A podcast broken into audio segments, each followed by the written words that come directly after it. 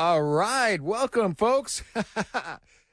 it's a Friday here in the Motor City, and I am so happy to be sitting in uh, for Paul W. Smith right here on the Focus Show on WJR. I have to tell you, this is truly coming home. Uh, I started my radio career actually at WJR FM, which used to be down the hall. And now to be back here again in the Golden Tower of the Fisher Building doing radio, something I love. This is just fantastic. Got a lot of great folks coming up uh, on the show. Got to thank uh, my buddy Dave Rieger in there. Thank you as always, Dave. And also my special producer, Don Kelly, with me today. She's afraid that I'm going to make her say something, which you will at the end of the show. well, again, so happy to be here with all of you. And uh, we are all set to get things started. My first guest is Beth Burland. Now, she is the show manager of the Motor City Comic Con. Beth, happy to have you here. I'm happy to be here. And, and got to say, I mean, you know, just even going along with the notes, Michigan's largest pop culture event since 1989, Motor City Comic Con gathers comic book and multimedia dealers from across the country, offering all types of different pop culture merchandise, including comics, art, T-shirts, movie memorabilia, poster, posters, and so much more. I got to tell you, I was at the one that you just had earlier this year, and thank you. I was there as a panelist, which was great or a comment or you know the person who ran it. It was just so great. Oh my goodness. I i went in you're thinking you're going to see a lot of people. I did not realize how many people i was going to see. It was like going to the super bowl. Oh yeah. It's a it's an event. Now this is something this is your family business. Now how did all this come about? Um my father brought home a comic book collection for my brother who got really interested in comics and then bought a show and then it was my brother and my mom and my dad who ran it. And it's just evolved from there. It started out just like at a VFW hall, and mm-hmm. now we're at the Suburban Collection. Yeah, I was going to say quite the difference. Like you said, we all know how big a VFW hall is, which is really mm-hmm. actually a nice size. Yeah. But like you said, now up to this great big venue, it is just fantastic. Are you also surprised when you see how the people come there? I mean, it's like everybody that gives them the opportunity to dress up whatever way they want. They're every superhero, every villain, whatever. Oh yeah, cosplay is a big thing. When uh, before I actually started working for the company, I would take our kids there, and that would be what we would do. You would people watch because it was just amazing. They spend the whole year designing their costumes, and some people actually bring two or three costumes to change throughout the day. that's that's interesting. I was going to say I, the next time I come, I'm, I will bring another T-shirt. I mean, I came as Star Wars the last time, so I'll switch to Batman for the second half. Well, I haven't dressed in cosplay yet, so okay.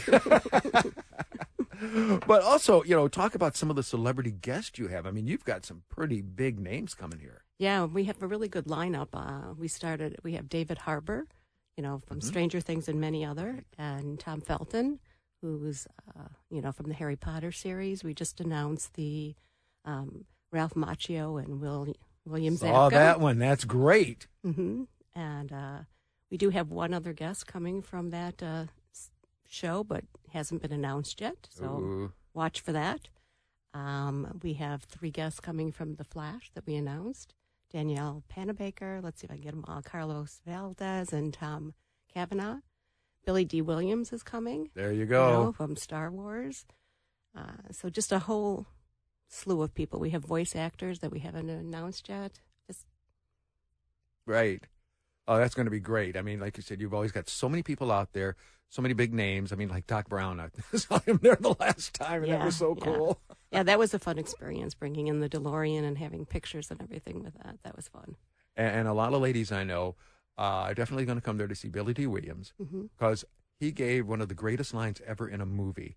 It was in Lady Sings the Blues with Diana Ross and I think you know what I'm going to, where she's singing, she's looking down. Next thing you know, you just see an arm with a dollar in it. It goes back to her, then cuts back to the arm, and he does in typical Billy Dee form, "Woman to fall off," and it pulls back to reveal his face. Everybody was just screaming, screaming there in the theater. That movie has a real um, special meaning for me. That mm-hmm. was actually my husband and I's first date. Oh wow! yeah, that's great.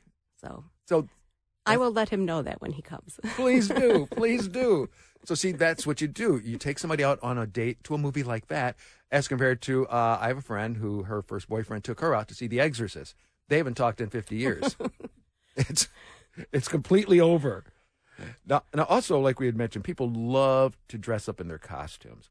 What are some of the, I don't want to say most bizarre ones you've seen, but the most intriguing or fascinating ones you've seen? And um, I loved your eyes, like, oh my goodness, I could go on for an hour with this. Well, you know, they, they range from all different. You know, some people do the typical Batman or Superman or, you know, a, a character, or, or they do the Mario costumes.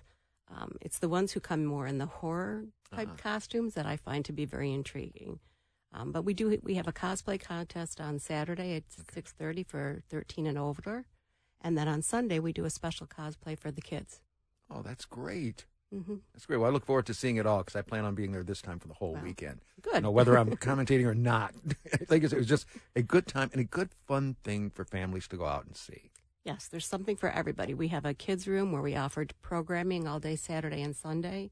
We have the Ghostbusters who uh, make slime with the kids.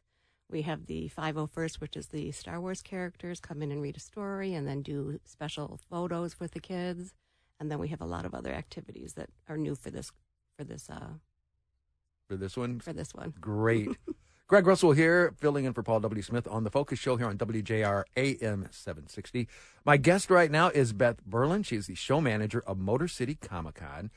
And uh, got to tell you, we have had a great time just talking about it. Beth, thank you so much. Got to take a break right now, and we'll be back with more of Focus on WJR.